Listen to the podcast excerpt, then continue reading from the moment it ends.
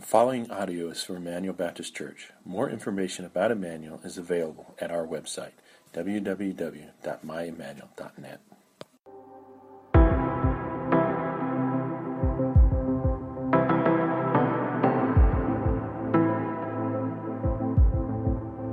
good to be back with you this morning. We're going to continue our study in the book of Acts, and I invite you to join me in Acts chapter 9. There's some Bibles in the racks in front of you. If you'd like to use those, you'll see the scriptures as they come up on the screen. Last fall, uh, we met together. We actually had a, a service where we had all uh, three, the 8, 9.30, and 11 o'clock Sunday morning services all together. We called it all together in one place.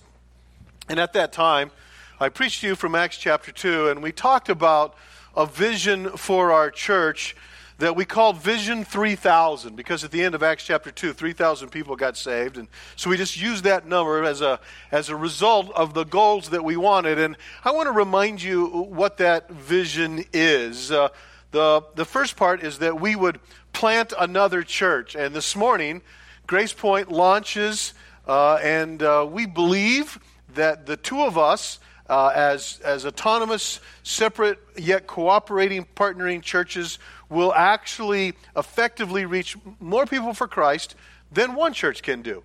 And so uh, we continue to pray for them and that work.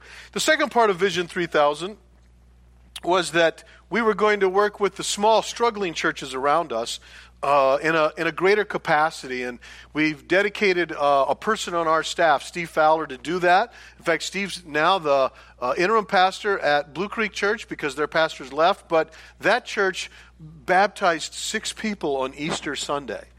And so, uh, absolutely. And so uh, this is beginning to, to get traction, and, and we're making ground there rapidly, and we're, we're excited about that. And then there was the third part of Vision 3000. And the third part was called Each One Reach One. And I challenged you to begin to pray about having a one in your life that you would focus on uh, and, and pray for and connect with and, and begin to ask God if He would lead that one to the saving knowledge of Jesus Christ. Now, uh, I, I, know that uh, if you're here and you're a believer and you have loved ones in your life who are not believers, I, I know that you have more than one. You have family members, you have good friends, you have people that you work with.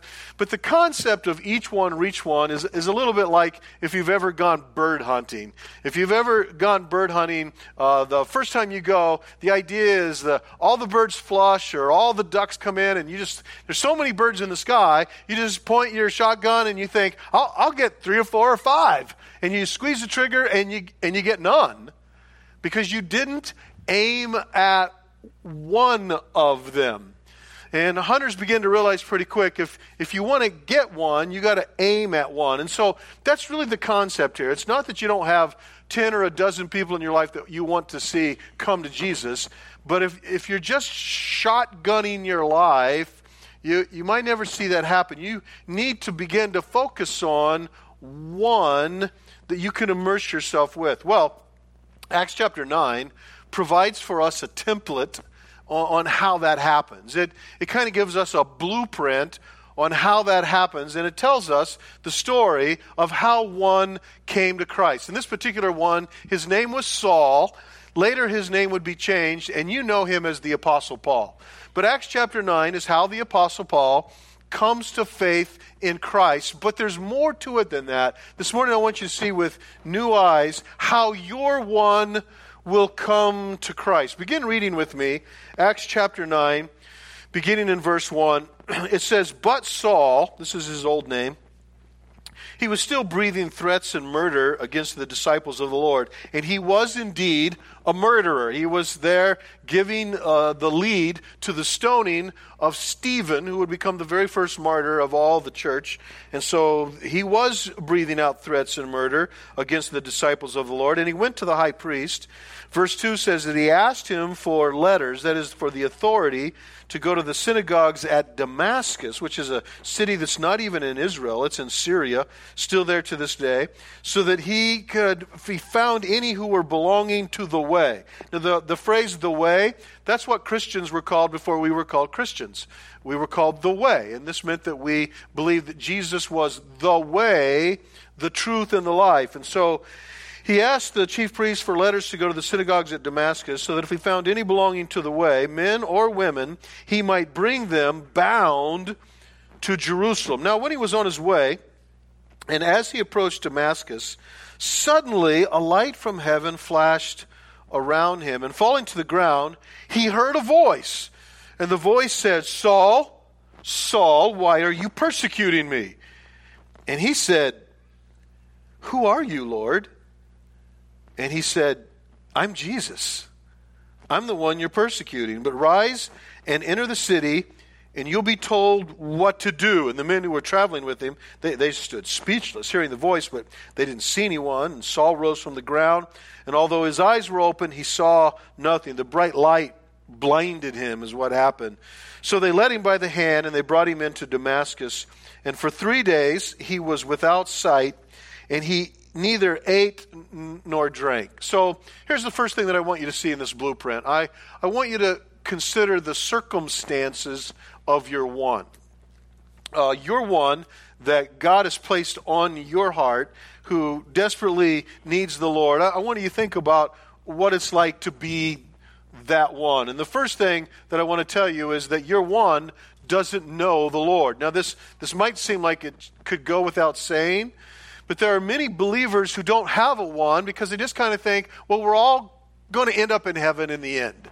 We all kind of go in the same direction, and you believe this, and I believe this, and you, you believe what works for you, and I'll believe what works for me. And sometimes Christians start to believe that as well. But, but the scriptures clearly teach an eternity, that clearly teaches a heaven and a hell, and it clearly teaches that there's a dividing point. And the dividing point is those who know Jesus. That's the dividing point. There, there's no other dividing point. It's simply your relationship with Jesus, and the Bible calls it knowing Him.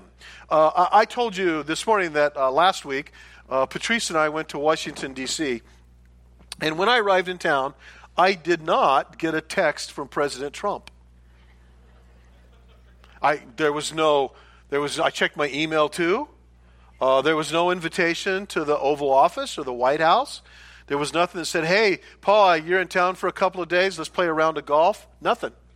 I got nothing. Now, listen to me carefully. I, I know who President Trump is.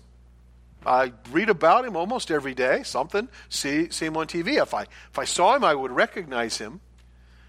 I, I know about him, but I don't know him, and he doesn't know me. There's a really interesting verse in Matthew chapter 7, verse 21. Jesus is talking about judgment day, and he says, Many will come to me on that, that day, that, that judgment day, and they will say, Lord, didn't, didn't we do many wonderful things in your name? And Jesus says, I will say to them, Depart from me, because I never knew you. See, salvation is when you enter into a personal relationship with the Lord Jesus Christ. There was a, there was a day and a time when uh, Patrice and I stood before the preacher, happened to be my dad, and, and we said, I do to one another. There, there, has to be a, there has to be a time and a place when you give your life away and the, and the Bible calls that salvation, and that's what it means to know Jesus in a, in a personal way. So, first of all, we have to realize that our, our ones, the, the one that God's placed on our heart, the burden that we have for somebody, they, they, don't, they don't know the Lord. And, and there's, a, there's a truth, there's a twin truth that goes with that. And the second truth is this your one doesn't get you. The Bible says that the natural man cannot understand the things of the Spirit, neither can he know them, because spiritual things are spiritually discerned. You got to have a Holy Spirit in you before you can understand spiritual things. And so, your one not only doesn't know the Lord, he doesn't really get you either. And, and, and it's because we belong to the Lord. It's because we were once in darkness and now we're in light, and we don't do the deeds of darkness. And those who live in darkness they don't get us. They don't they don't get why you and i would take a perfectly good sunday and do this. They don't get that. It's why when you invite them to church they're like i don't think so. Because they don't get this. So, since they don't get the gospel, and the gospel is already its own barrier, here's what I want to say to you. Don't create even other barriers for them. Listen carefully what I'm saying. They don't need your politics, they don't need all of your other ideas. They need Jesus. That's what they need first. Sometimes what we do is we try to get our one cleaned up before they actually are saved. And that doesn't work. Peter tells a story about a pig. And if you take a pig and you wash him all up and you clean him all up so the 4 H judges can, can say he's a great pig, but if you turn your back on a little bit, what will the pig do? He will go and try to wash off all that soap that you put on him in the mud. You can't clean a person up enough that then they're acceptable to Jesus. Jesus loves us just like we are, He saves us just as we are. And so don't put any other barriers in the way, just point them to Jesus because they're, they're not going to get all the other stuff until they get Jesus. There's a third thing about your one that I want you to understand. Your one is on their way to Damascus. The Bible tells us three times Paul was going to Damascus. He got authority to go to Damascus. He was on his way to Damascus when the bright light uh, uh, uh, knocked him down off the horse. And, and finally he would get. So, what does Damascus represent in this story? Well, your one has something in their life that they think is going to make their life great. They're, they're on their way to that thing which they think is going to be really good for them. It's the goal that they want to accomplish. And, and, and so their Damascus is, is football, or it's hunting, or it's sports, or it's golf. Their Damascus is, is uh, uh, the, their kids, or, or a relationship, or more money, or a, or a new car. And so everybody in the world has a Damascus. They're, they're going to Damascus like, when I get there, this is going to give me the peace that passes all understanding. This is going to give me joy. This is going to give me fulfillment. This is going to give me satisfaction. This is going to give me the happiness that I long for. And what you and I know is there is no Damascus, it's all smoke and mirrors. Many, many of you actually got your Damascus. And when you got there, there wasn't any peace, there wasn't any joy. There wasn't any fulfillment, there wasn't any happiness, and life was just worse. And in fact, that leads us to the fourth principle. The fourth principle is that God is working to get the attention of your one. And because we don't always turn our attention to Christ when He gives us health and wealth and prosperity, he more likely is to get your attention when your life gets hard. Uh, it's really interesting. The Apostle Paul tells his own story a couple places in Scripture. And so we, ha- we have it as it happened here in Acts chapter 9. But then later in the book of Acts, he tells his story of how he came to Christ, how he gave his life to Christ. And in Acts chapter 26, when he tells the story, he gives a fuller version. This is kind of a, this is an abbreviated version. This is the Reader's Digest version. In, in Acts chapter 26, verse 14, after Jesus says, I am Jesus whom you're persecuting, there he tells us that Jesus also said to him, Don't you find it hard to kick against the goads? Do you know what we can understand from that sentence? That God had been trying to get Saul's attention for a long time. And his life was getting harder and harder and harder. Instead of turning to Christ, he turned away from it and he was kicking against it. He was rebelling against it. He, he didn't want God, and his life was getting worse and worse and harder and harder. Now, now listen to what I'm about to say. If you're one, if your one's life is getting worse and worse and harder and harder, that's a good sign for you. Because that tells you God is at work in their life, and that's the moment where people frequently, like Saul, turn to Christ. I've had people that I tried to share my faith with, they, they didn't have any time for me. But then later, they come to me and go, Hey, can I talk to you a second? I go, Yeah, what's going on? Oh, the old lady, she left me. And I know I should be happy to lose the ball and chain, but man, nobody fried an egg like her. She was great. You know. And I, what, what, can I do to get her back? Sometimes they come to me and go, I lost another job. What? You lost another job? Isn't like, like the fifth job you lost this year? Yeah, it's hard to find good bosses these days. Oh, man. How are you going to pay your bills? I don't know. Uh, hey, Pastor, can I talk to you a second? What's, what's, what's up? Uh, my kid's in jail. What happened? I did this. And what I discovered is when life gets hard and the vice starts to squeeze, all of a sudden people who didn't have any time for God before, all of a sudden turn their attention to God. Who squeezes the vice? The vice of life? Who squeezes that? God does. Why? Because God loves your one more than you do. If, if you have a one that's been placed on your heart, God put that, put that there so that you could be a part of Him reaching them as He's always wanted to do. Let, let me tell you something about your one. If your one was the only one who ever sinned, God would have sent His Son Jesus to die for them. That's how much He loves them. And so He's at work in their lives. Well, this story continues. When we read this story, a lot of people go, well, this story is all about the Apostle Paul. It's about a salvation. It's actually about two guys. The Apostle Paul is one of the guys, but a guy named Ananias is the other one. And, and so Ananias represents the believer. So, what does your one need from you, the believer, for their salvation? We continue reading verse 10. Now, there was a disciple in Damascus whose name was Ananias. The Lord said to, to him in a vision, Ananias? And Ananias said, Here am I. Notice, notice it's a completely different conversation. When the Lord appeared to Saul, Saul had to say, Who, who are you, Lord? Not Ananias. Ananias talks with the Lord all the time. This is a conversation that a believer has with God because he talks with God all the time. He says, Here I am. And the Lord says, Here's what I want you to do. Verse 11 Rise and go to the street called Straight. At the house of Judas, look for a man named Tarsus, named, uh, a man of Tarsus named Saul. Behold, he's praying, and he has seen in a vision a man named Ananias come in and lay his hands on him so that he could regain his sight.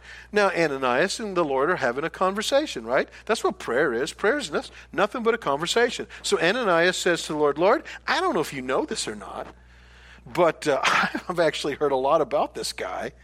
And he's done a lot of evil. He's done these to your saints in Jerusalem. And he has authority from the chief priests to bind all who call on your name. That's why he's come here. Now, of course, the Lord knew that.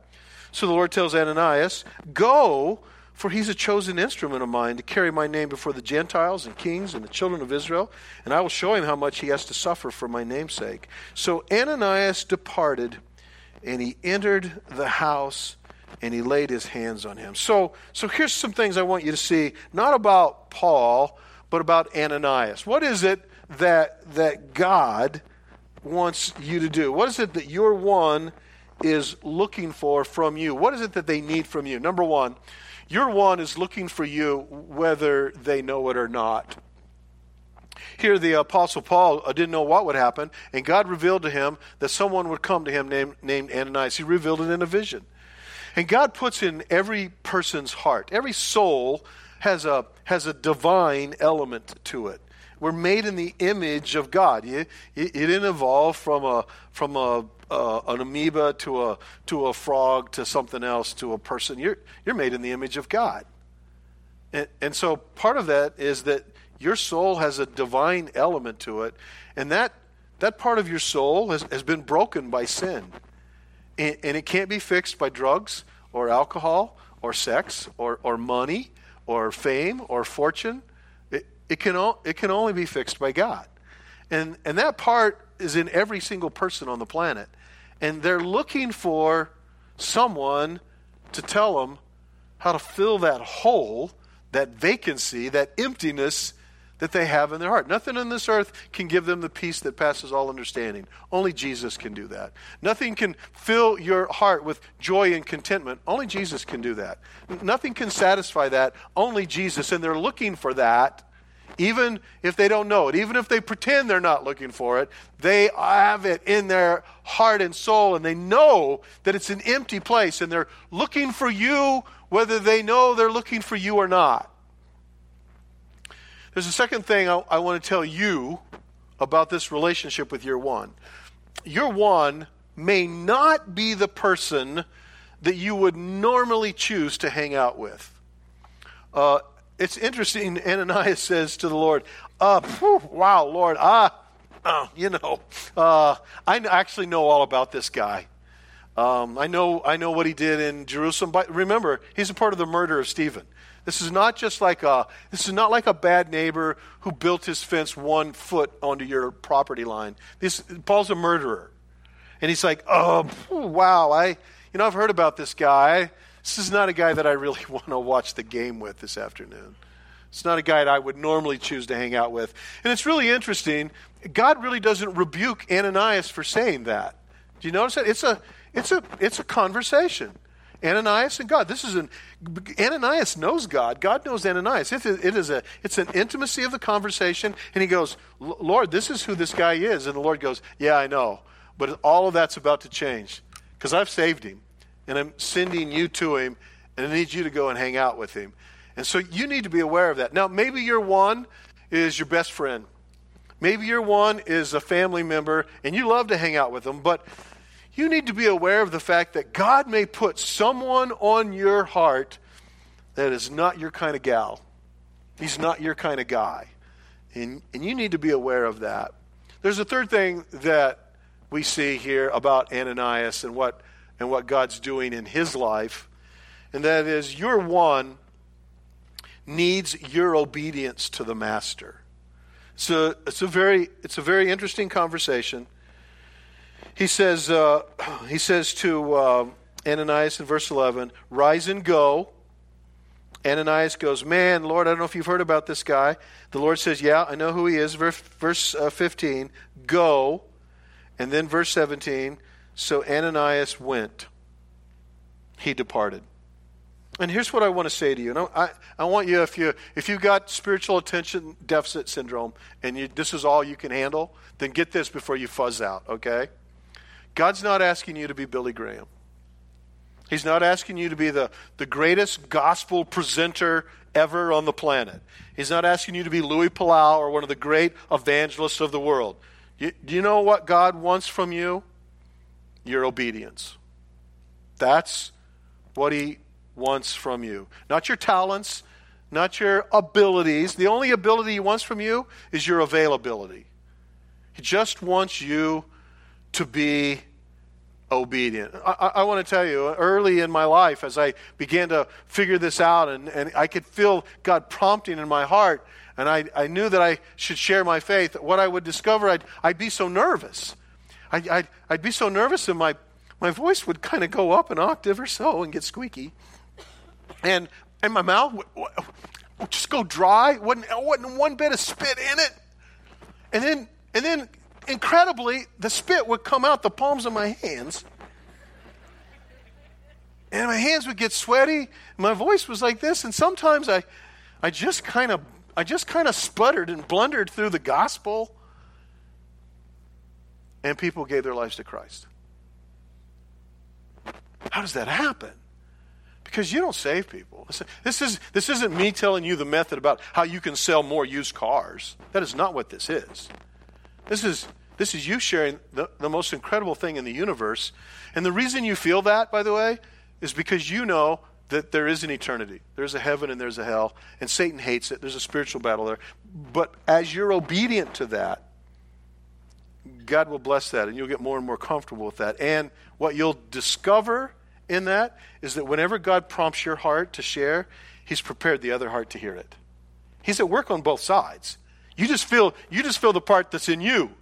But he's at work on both sides. God wants your obedience. Well, when the day comes that your one receives the Lord, I hope that you'll tell me. I, I want to rejoice with you. It's going to happen. It's going to happen uh, with, with dozens in our congregation, and I, and I pray hundreds. It's going to happen as, as we pray and as we immerse ourselves in their lives and as we point them to Jesus and as their lives get harder and God's pulling them to themselves. They're, they're going to be saved and we're going to rejoice in that day. But when that day happens, you're not done. In fact, I want you to consider what your one needs from you for discipleship. The Great Commission is that we go and make disciples. Now, one part of that is when you give your life to Christ. But that's not the end of it. We don't, we don't lead people to the Lord and then we go, good luck, see you in heaven. No, we, we grow them up in Christ. We disciple them, is the word that we use. So, what do we see in Ananias' life here in terms of discipleship? Well, verse 17. So Ananias departed and he entered the house. And laying his hands on Saul, he said to him, Brother Saul, by the way, do you see the change? He's no longer Saul, the bad guy, the murderer. Now he's the brother. He's been saved, he's in the kingdom. He, he's been regenerated by the Holy Spirit of God. Brother Saul, the Lord who appeared to you on the road by which you came has sent me so that you may regain your sight and be filled with the Holy Spirit. And immediately something like scales fell off of his eyes and he, and he regained his sight. And then he rose and he was baptized. And taking food, he was strengthened. And for some days, he was with the disciples at Damascus. And immediately, he proclaimed Jesus. So let's talk about discipleship just a little bit. When your one comes to Christ, that's not the end of it, that's the beginning. So, what does your one need from you? Well, your one has been spiritually blind for a long time and needs you to restore their sight. Uh, people without Christ, the Bible talks about them as being blind, as being in darkness, as being unable, unable to see the truth. And so they receive Christ, but they still see the world through a broken paradigm, through a through a broken uh, lenses. You ever you ever uh, those of you who wear glasses, you ever crack your glasses and the lens cracked, but you don't have any other glasses, and so you wear them, and then you're always looking at people like this. Well, people who don't have Christ are looking at the world and they're broken. So they need someone to help them see things as they really are. And it's the Word of God that does that. The Word of God is what restores our sight. So they need you to help them see. Secondly, you'll notice in this passage, your one needs to know what it is like to be filled with the Holy Spirit. Now, uh, understand this. The filling of the Holy Spirit, the, the word just means controlled by the Holy Spirit. The filling of the Holy Spirit can happen to every single believer on the planet, even someone who just got saved five minutes ago. You don't have to go to Bible college for a year and then you can be filled with the Holy Spirit. The filling of the Holy Spirit is me being obedient to Christ. So Jesus tells me what to do, and I do it. And when I'm obedient, when I'm submissive to Him, when I'm no longer the boss of my own life, and I trust Him, then I am controlled by the Holy Spirit. So Saul's never been controlled by the Holy Spirit. He's been controlled by his flesh. He's been controlled by his temptation. He's been controlled by his pride. He's been controlled by his goal to get to Damascus, but he's never been controlled by the Holy Spirit. So Ananias is now going to teach him this is what it's like. You submit your life to the Lord. This, by the way, the Christian life is really easy. Jesus tells us what to do, and we do it. it God's not asking for your opinions. And that, that's most of your problem. You think everybody wants your opinions. Opinions are like armpits. Everybody has a couple, and most of them stink. God's word is truth.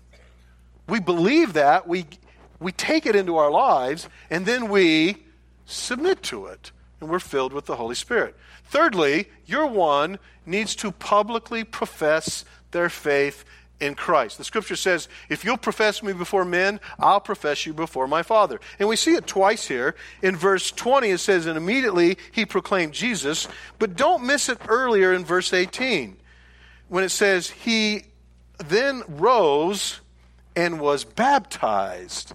Baptism is the first public profession of our faith in Christ Jesus. Baptism is a picture. Now, baptism doesn't save you. You give your life to Christ, that's what saves you. But baptism is a picture. You stand in the water, and the water comes across you, and that's a picture of the cross. It's a picture of death. And then you go underneath the water, and that's a picture of burial.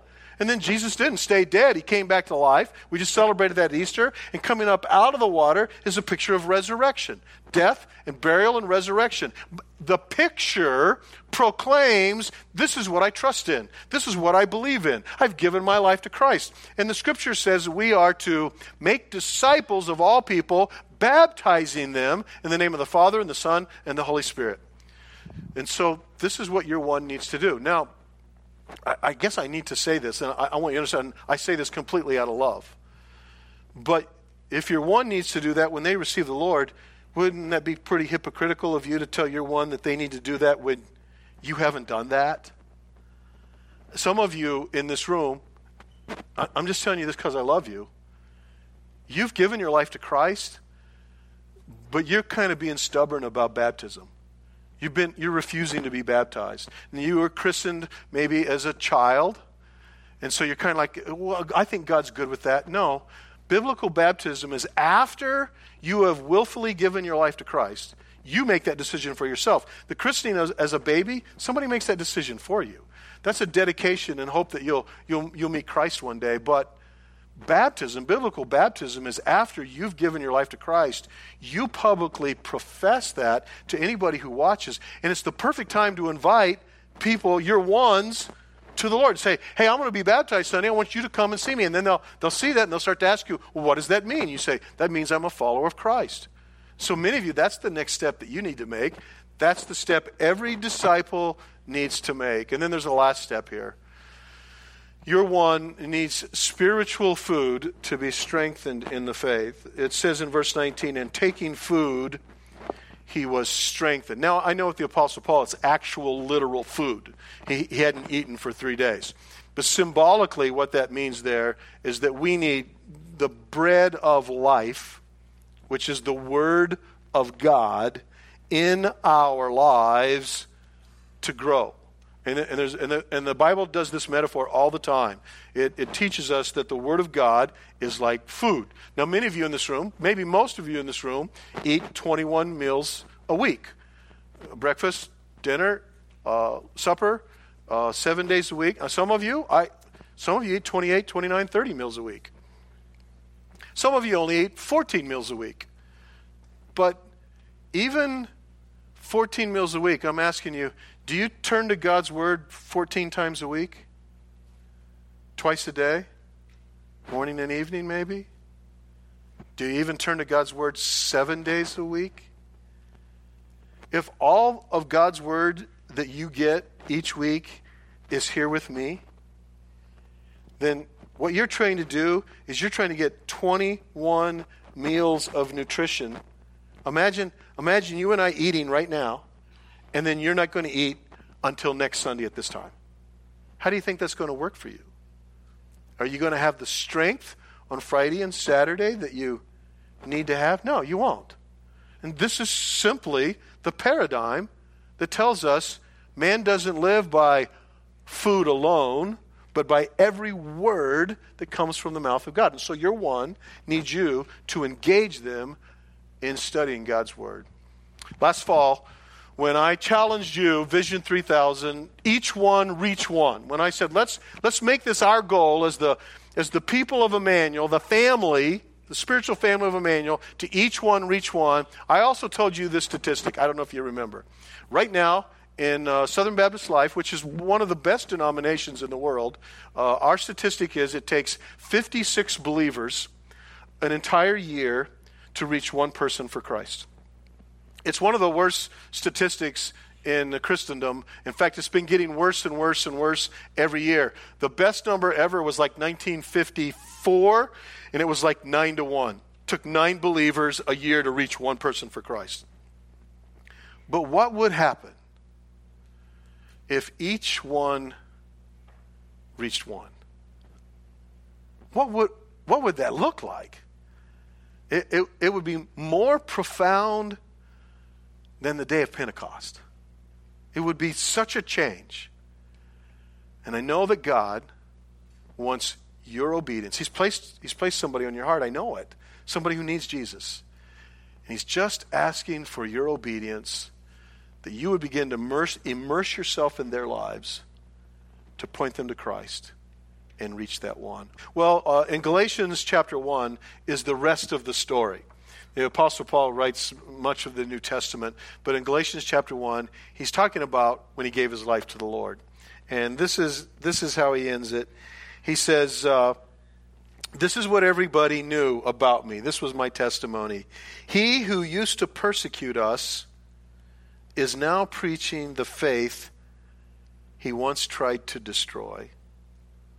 And they glorified God because of me.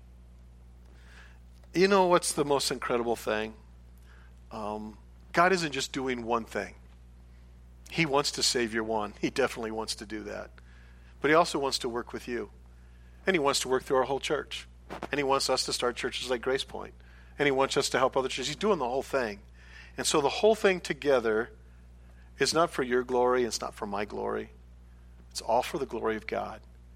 And it's an incredible place to live, to bask in the Spirit of the living God when He moves in our lives.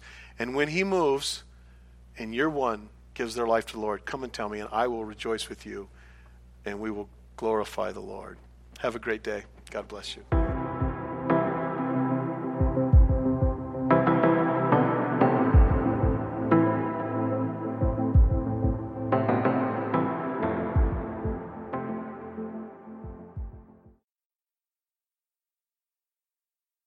Thank you for listening to audio from Emmanuel Baptist Church, located in Billings, Montana.